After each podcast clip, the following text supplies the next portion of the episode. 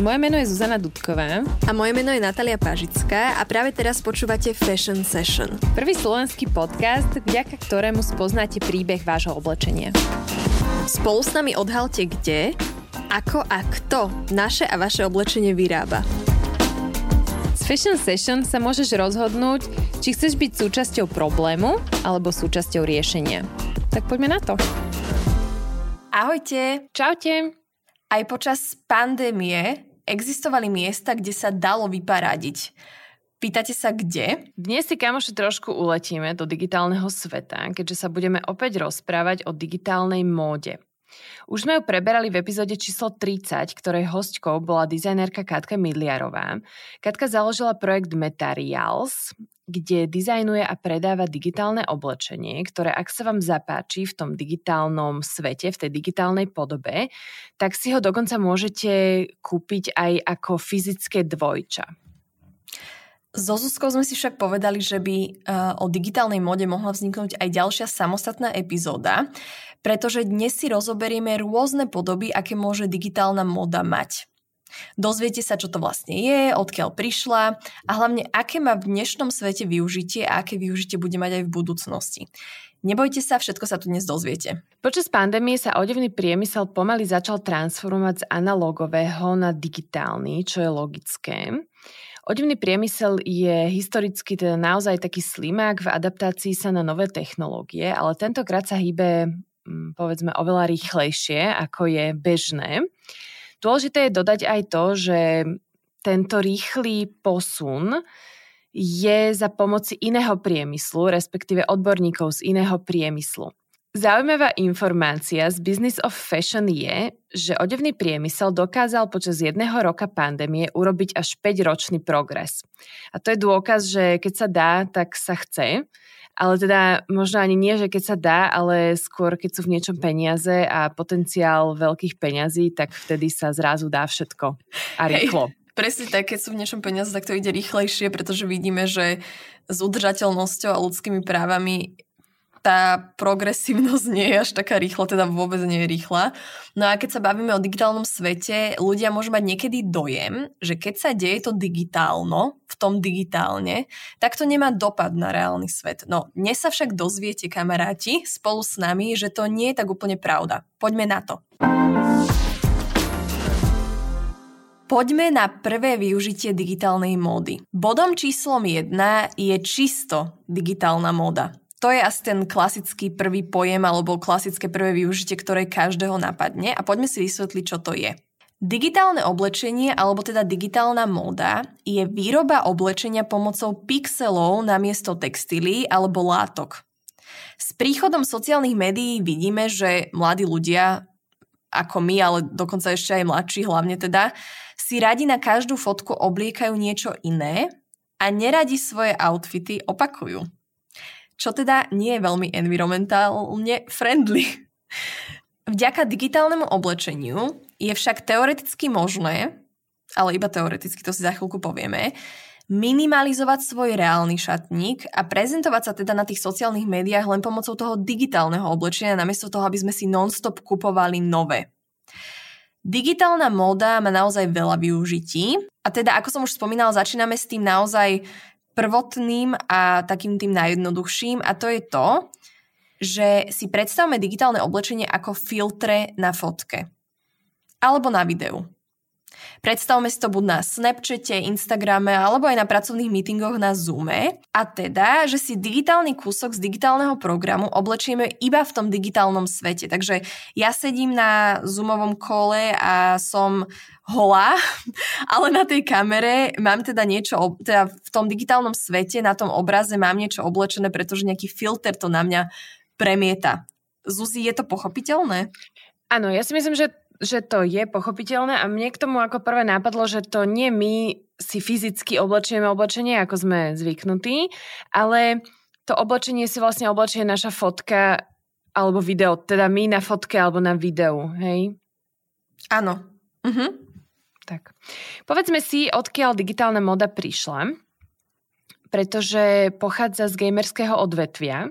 A ak niekto podceňuje jeho veľkosť, tak si dajme aj dáta, Hráči online hier iba za jeden rok utratia 91 miliard eur za virtuálny tovar, ako je napríklad oblečenie pre ich avatarov, to sú tie postavičky, za ktoré hráte nejakú hru. A ďalší zaujímavý fakt je, že viac ako 3 miliardy ľudí pravidelne hráva videohry, čiže to je viac ako jedna tretina populácie. Hranie hier je dokonca oveľa preferovanejší druh zábavy ako telka alebo nejaké seriály a dokonca až 46% gamerov sú ženy. Takže sú to gamerky. Uh-huh.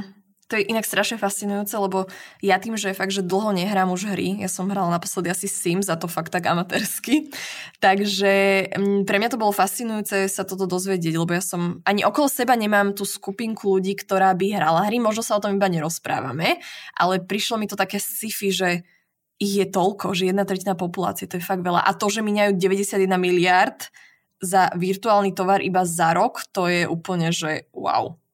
Wow, však. Že to my podľa mňa uh, nie sme úplne, um, nie že cieľovka, ale nás to, pre nás je to ešte úplne iný svet. No Kupovať a... si niečo v digitálnom, v digitálnej forme. No a možno fakt nie sme ani cieľovka. Uh, neviem, polovica žien, skoro polovica žien na planete hráva hry. Že to je zaujímavé. Ale my no. si môžeme byť v tej druhej polovici.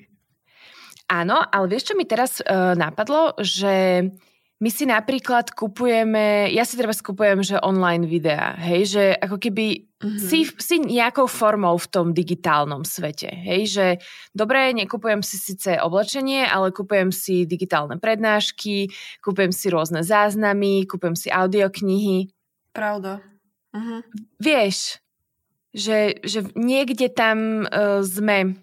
Mm-hmm. Mm. Že konzumujeme nejaký digitálny obsah v podstate. Tak, tak, tak. No ale teda práve herný priemysel je ten, ktorý podnietil rozvoj digitálnej módy. V hrách má digitálne oblečenie podobu skinov, to sa volá skin. Je to teda oblečenie alebo zbranie, hej, že ty si môžeš treba zmeniť vizuál tej zbranie, alebo môžeš si toho svojho, tú svoju postavičku obliecť. No a e, odtiaľ to vlastne pochádza zrod tej digitálnej módy o ktorých sa budeme dneska rozprávať.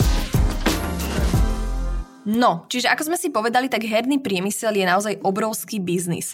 Zuzka už spomenula nejaké celosvetové dáta, ale čo nám ešte príde zaujímavé spomenúť je, ako to je na Slovensku. Na Slovensku mal v roku 2021 dosiahnuť herný priemysel hodnotu viac ako 84 milión eur podľa teda Slovak Game Developers Association. Takže je vidieť, že aj na Slovensku sú v tom naozaj obrovské peniaze. No a modné značky ako vždy rozpoznajú, kde sú peniaze, takže rozpoznali, že sú peniaze aj tu a tiež chcú svoj kúsok z koláča. Napríklad značky ako Louis Vuitton uh, vydali kapsulovú kolekciu pre hru League of Legends so skinmi postav, čiže tam ste si mohli v tejto hre zakúpiť oblečenie práve od značky Louis Vuitton, to je iba jeden z príkladov. Potom ďalšie, že napríklad značka Moschino uviedla kolekciu pre hru The Sims, ktorú všetci dobre dobre poznáme a tam ste si opäť mohli zakúpiť ich oblečenie, ktoré ste mohli nosiť v tejto hre. Toto je ale stále gaming, alebo teda herný priemysel, ale Zuzi, povedz nám, že kto v rámci fashion prišiel s prvou digitálnou kolekciou? Bola to škandinávska značka Carlings, ktorá predstavila v roku 2018 svoju prvú digitálnu kolekciu oblečenia na svete, takže už v roku 2018. Predstavili celkovo 19 kusov a každý z nich predávali za 9 libier. Zákazník poskytol značke Carling fotografiu a ich 3D dizajneri upravili to digitálne oblečenie priamo na zákazníka, alebo teda na vás, ak ste si to vtedy kúpili. Neskôr v roku 2019 predstavili prvé grafické tričko s rozšírenou realitou AR, Augmented Reality, ktoré nazvali Last Statement T-shirt. Toto tričko využívalo teda technológiu Spark AR a smartphone, ktorý môžete, ktorým môžete meniť grafický dizajn trička. No a ak si toto tričko spárujete s Instagramom alebo Facebookom, tak práve tam môžete ten dizajn trička si meniť a podľa ich webovej stránky sa vám na tom tričko môže zobraziť, môžu zobraziť desiatky dizajnov bez toho, aby ste si museli kupovať ďalšie tričko. Fajn. Čiže toto už bolo iné grafické tričko, že ktoré ste si, ono reálne existovalo aj v offline svete, čiže ste si ho obliekli, ale online, v online svete, v tom digitálnom svete ste si mohli meniť jeho dizajn. Čiže mali ste len jedno tričko ale tých dizajnov bolo v tom online svete niekoľko, takže ste nemuseli vlastniť, ak ste chceli mať na každej fotke niečo iné. 10 tričiek, ale stačilo vám toto jedno.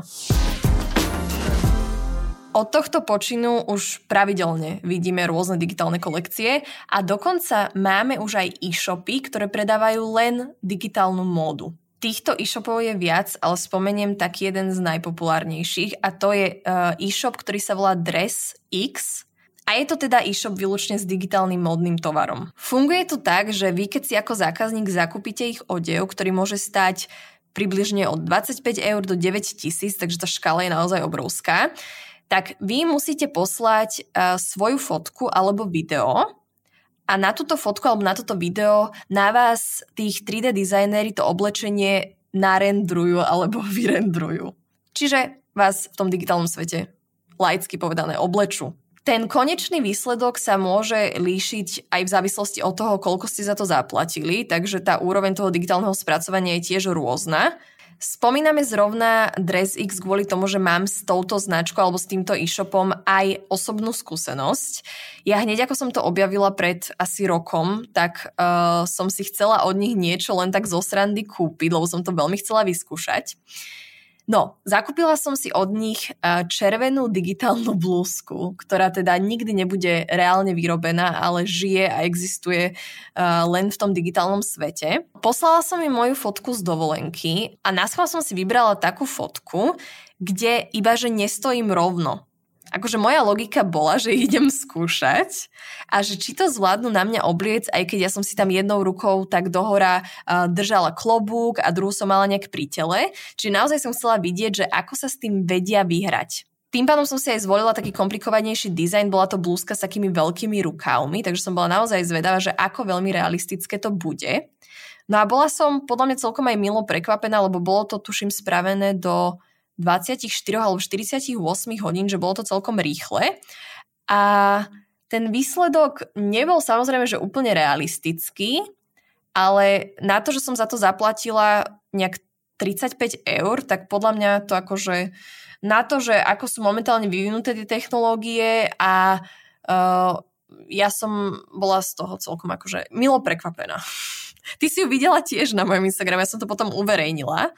Áno, ja som si to ešte aj teraz dokonca tam preskrolovala k tebe a vyzerá to super. Možno možno by ťa to na prvý pohľad ani nenapadlo, ale až keď sa vlastne detailnejšie pozrieš na tú fotku, tak vtedy ti to možno začne napadať, že počkaj. Dopínať. Nie je to náhodou digitálne? No ja som tam na schvál vedľa toho, ja som tam vlastne dala dve fotky na Instagram do toho príspevku, že najprv tú digitálnu, teda tam, kde mám tú blúzku digitálnu a potom ďalšiu som dala ten originál, aby si to ľudia vlastne vedeli porovnať, že ako je to predtým a potom.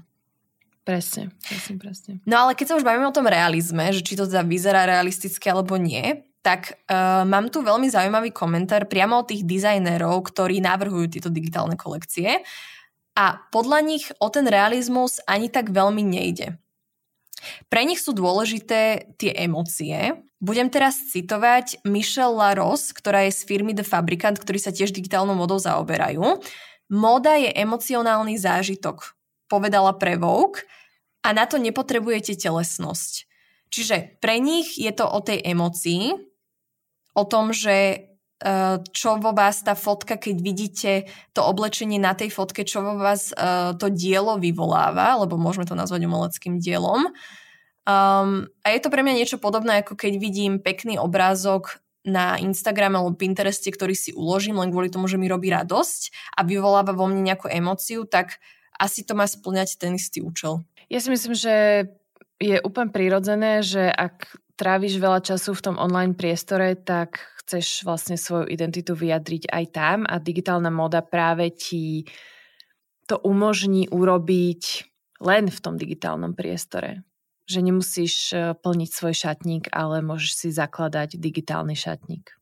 Áno, uvidíme, že či to naozaj bude plniť tú funkciu, že ľudia prestanú, alebo teda budú trošku menej nakupovať a miesto fyzických odevov si budú kupovať tie digitálne, o tom sa ešte dneska pobavíme.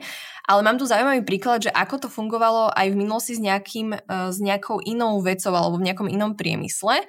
Tak v minulosti sme mali analogové fotoaparáty, to asi všetci vieme. Tie fotky sa teda vyvolávali a vystavovali sa doma že buď boli rodinné albumy, alebo naozaj v nejakých rámoch tie fotky proste boli vystavené v tom priestore. No a potom prišli na trh digitálne foťaky. A tie digitálne foťaky umožnili to, že my nemáme už len tie fyzické fotky, teda už mladí ľudia si väčšinou tie fotky ani netlačia, čiže existujú naozaj tie spomienky a tie fotky len v digitálnom svete.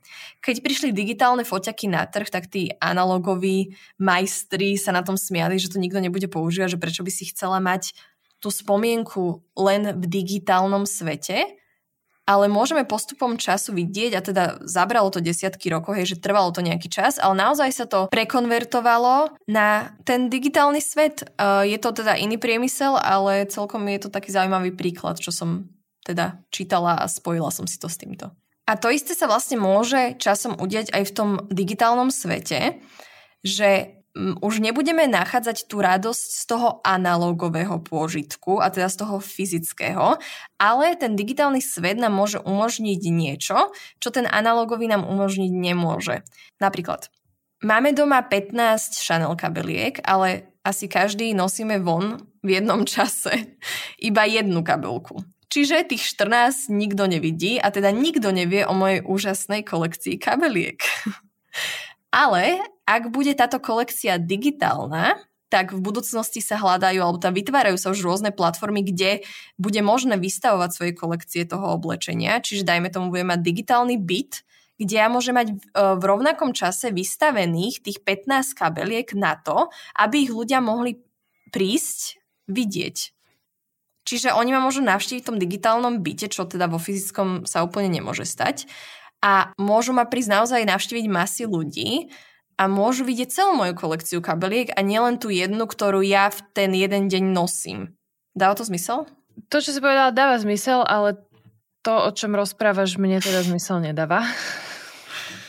Hej, inak akože hovorím to je ako keby ja som z toho mala radosť, že sa niečo takéto bude diať, ale um, príde, akože so Zuzkou nám to skôr príde také, že smiešné, ale keď poznáte dnešný svet a tú mentalitu, v ktorej žijeme, tak je to viac ako logické, že ľudia by sa z toho reálne potešili, že môžu sa akože show off, uh, že chváliť tým, čo vlastnia a že budú radi z toho, že to môžu vidieť všetci a v rovnakom čase. Mm. Hej, že mne to príde presne iba taký uh, ďalší stupienok v tom um, ukazovaní sa a dokazovaní sa. No, čo ešte k tomu zaujímavé možno dodať, že pod, po tej psychologickej stránke to pre tých ľudí bude ešte o mnoho väčší nápor a väčší nátlak, lebo teraz si videla, že má jednu Chanel kabelku, tak si povedala, že OK, ja si kúpim jednu a budem spoko, ale teraz keď uvidíš, že iné dievča alebo iná žena má 30 Chanel kabeliek, 20 Birkin kabeliek a 30 Moschino kabeliek, tak budeš taká, že dokoľu, že aj ja by som si mala toľko kúpiť, lebo pôjde o to, že naraz ich všetci budú môcť vidieť, takže ty ich budeš chcieť mať všetky nasúkané v tom digitálnom byte. No, čaká nás uh, krásna budúcnosť. Radostná era digitálnych bytov. Hmm. Ja neviem, ja si myslím, že pokiaľ uh, sa ľudia prestanú dokazovať a keď prestaneme uh, vidieť svoju hodnotu vo veciach, tak to vlastne bude len len tak pre zabavu. Že tam nebudeš mať už pocit, že ona je niečo viac len preto, že má takéto veci a ja tým pádom musím byť niečo menej, lebo to nemám. Uh-huh. No ale toto, kým pochopíme, to bude trvať. No, tak podľa mňa ako veľa ľudí sa prebudza a veľa ľudí uh, zažíva absolútny návrat samých k sebe a ostatní nech si robia, jak je pre nich najlepšie. Poďme sa teraz pozrieť na to, ako je digitálna móda na tom s udržateľnosťou, lebo to môže byť celkom otázka, ktorá nás napadne. Uh, vieme už, veď to rozprávame stále, že väčšina odevov tých fyzických skončí v spalovniach alebo na skladkách ešte v ten istý rok, ako sa vyrobia. Naozaj toho vyrábame neskutočne veľa. Digitálna moda vo svojej podstate je udržateľná, ale virtuálne oblečenie nie je funkčnou náhradou. Modné magazíny aj napriek jej nevyužiteľnosti v reálnom svete často opakujú, že môže byť alternatívou alebo nebodaj riešením ku fast fashion, čo je úplný bullshit. To si asi všetci uvedomujeme, že digitálna moda určite nespasí uh, fast fashion svet a ani nás. Môže byť čiastočným riešením, ale opäť, hlavne v tom ideálnom svete, lebo momentálne nič nenaznačuje tomu, že by digitálna moda nahrádzala fast fashion a práve naopak vzniká ako niečo extra ku nej. Čiže my vlastne nakupujeme aj v tých fast fashion reťazcoch, nakupujeme aj udržateľnú modu a teraz ešte budeme nakupovať aj digitálnu modu. Presne, že tie magazíny nám vlastne dávajú za nádej, alebo tie články nám dávajú nádej, že máme digitálnu modu, tak teraz fast fashion určite ustúpi a bude sa jej menej predávať a menej nakupovať, ale digitálne oblečenie si neoblečieme v reálnom svete, takže čo sa momentálne deje, je, že nakupujeme aj aj, čo nič nerieši. A ďalšia vec je, že mne sa zdá stále to digitálne oblečenie drahšie ako fast fashion. Hej? A myslím si, že tá digitálna moda aj tak zasiahne len nejakú časť populácie. Že ja si myslím, že fast fashion zasiahne väčšiu časť tej populácie. A to sa ti, Zuzi, nezdá, lebo ako som už hovorila, tak na DressX tam tie ceny začínajú od 25 eur a, a platíš za digitálne oblečenie, ktoré si neoblečeš v reálnom svete, ale pri tom fast fashion však tam máš aj trička za 0,99 centov. Povedzme si pár faktov. Produkcia digitálnej mody produkuje až o 97% menej emisí.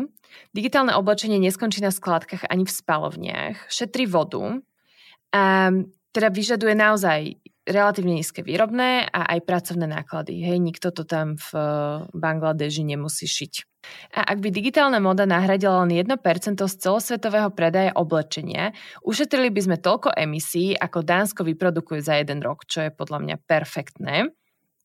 A dokonca v USA 9% nákupov naozaj tvoria len také, ktoré si ľudia to oblečenie len oblečú, odfotia sa a pošlú naspäť. Čiže v tomto smere by to mohlo byť jedno z riešení, ktoré potrebujeme. Keby tí ľudia, ktorí si nakupujú oblečenie na jeden kúsok, na jedno odfotenie a potom ho pošlú naspäť, začali nakupovať digitálnu módu, tak by sme boli na lepšej trajektórii. Na záver si dajme takú perličku a to je, že aj fast fashion značka H&M koketuje s virtuálnymi modnými kolekciami. V roku 2021 ich nadácia H&M uviedla virtuálnu kolekciu a teda prečítajme si nadpis, ktorou túto kolekciu uviedla. Nadácia H&M uvádza virtuálnu kolekciu určenú na zachovanie planety. Dobre, pokus o vtip číslo jedna.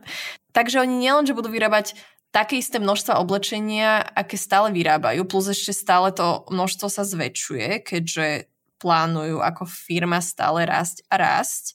Ale k tomu ešte vydajú nejakú digitálnu kolekciu uh, a tá, tá má zachrániť tú planetu. Milé.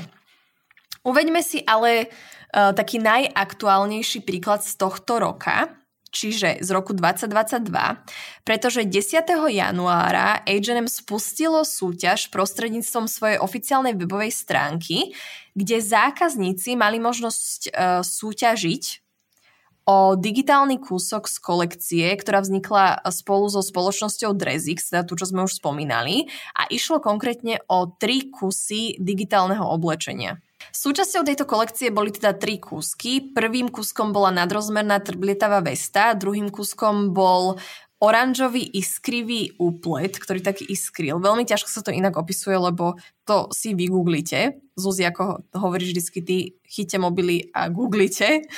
A potom tretí kúsok bol pár žiarivých vrecovitých nohavíc. Čiže jednalo sa o tri kúsky, ktoré mohli vyhrať traja ľudia. To je zaujímavé a pekné. Ale H&M to využilo ako príležitosť opäť rozprávať o udržateľnosti a o dosiahnutí nejakých udržateľných gólov. Poďme si teda e, spolu vypočuť e, a prečítať, čo uviedli na tlačovej konferencii. V tlačovej správe bolo uvedené. V súlade s cieľmi značky v oblasti udržateľnosti bude vzhľad z kolekcie k dispozícii len ako cena do súťaže a nebude sa predávať ani vyrábať. Vo vyhlásení sa uvádza, citujem, to znamená žiadny odpad, žiadne obaly a žiadna preprava. Čiže oni tým, že navrhli digitálnu kolekciu, ktorá má tri kusy, hovoria, že je to super, lebo nevznikne žiaden odpad, žiadne obaly a žiadna preprava. To je úplne doslova to, ako keby ja vyrábam ročne 50 miliard kusov oblečenia a len tak na tlačovke poviem, že ja by som mohla vyrobiť ďalších 20 miliard, ale nevyrobím, lebo to znamená žiadny odpad, žiadne obaly a žiadna preprava. Čiže oni vymysleli, nie že aby robili niečo ohľadom toho, že koľko oblečenia produkujú, v akých podmienkach a s akým vplyvom na životné prostredie, ale oni vyrobia niečo extra k tomu, čo potom môžu využívať na marketingové účely. Vieš, uh, ja si myslím, že na tom, že fast fashion reťazce zabrdajú do digitálnej mody, mody nič nie je, ale čo troška nerozumiem je, že prečo všade musia narvať udržateľnosť. No však, však hovorím, že ako nápad v pohode, Proste... však do digitálnej mody bude teraz investovať asi každý, ale že hrať to hmm. na to, že to robia kvôli nejakým udržateľným gólom je strašne vtipné. Ešte na záver vám poviem, lebo som to nespomenula, že spomenula som, že to je súťaž, že mohli vyhrať traja ľudia uh, každý jeden z tých troch uh, digitálnych kúskov a vlastne pointou bolo, že ste mali vymyslieť inovatívny názov pre jeden z tých lukov.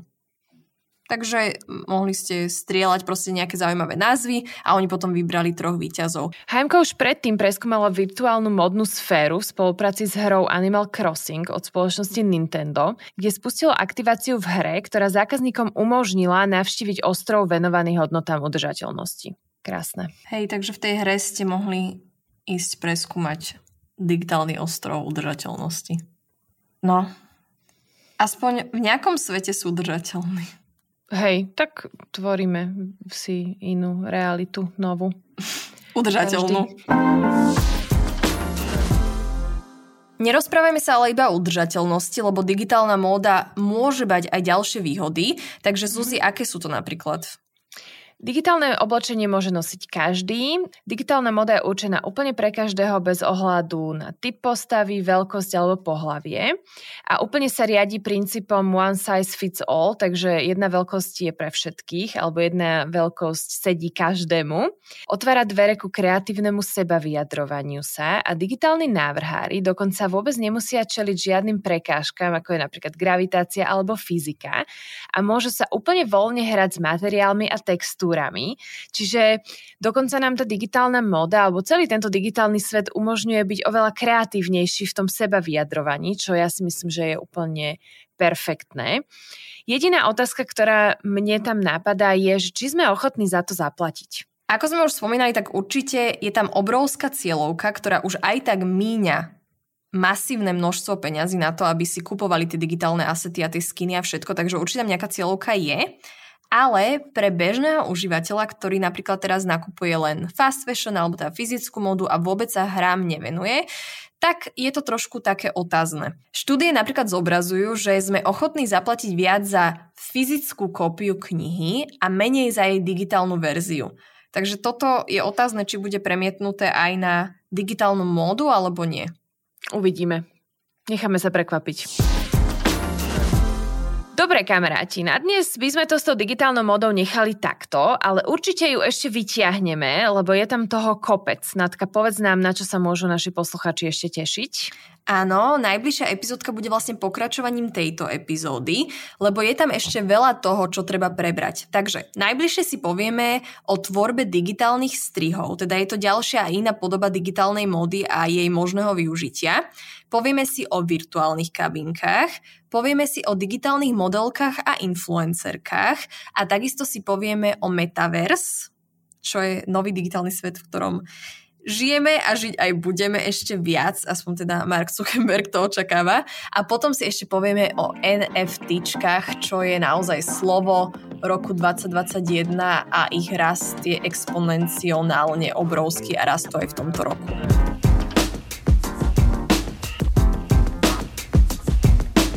Kamaráti, ďakujeme, že ste si dnes opäť vypočuli podcast Fashion Session. Vezmite si to, čo sa vám páčilo a ostatne nechajte tak. Pre ďalší nával inšpirácie sledujte naše sociálne médiá. Mňa nájdete ako zavínač Natalia Pažická a Zuzku. Ako Zuzana D alebo na platforma udržateľnosti. Do skorého počutia, kamoši! Čaute!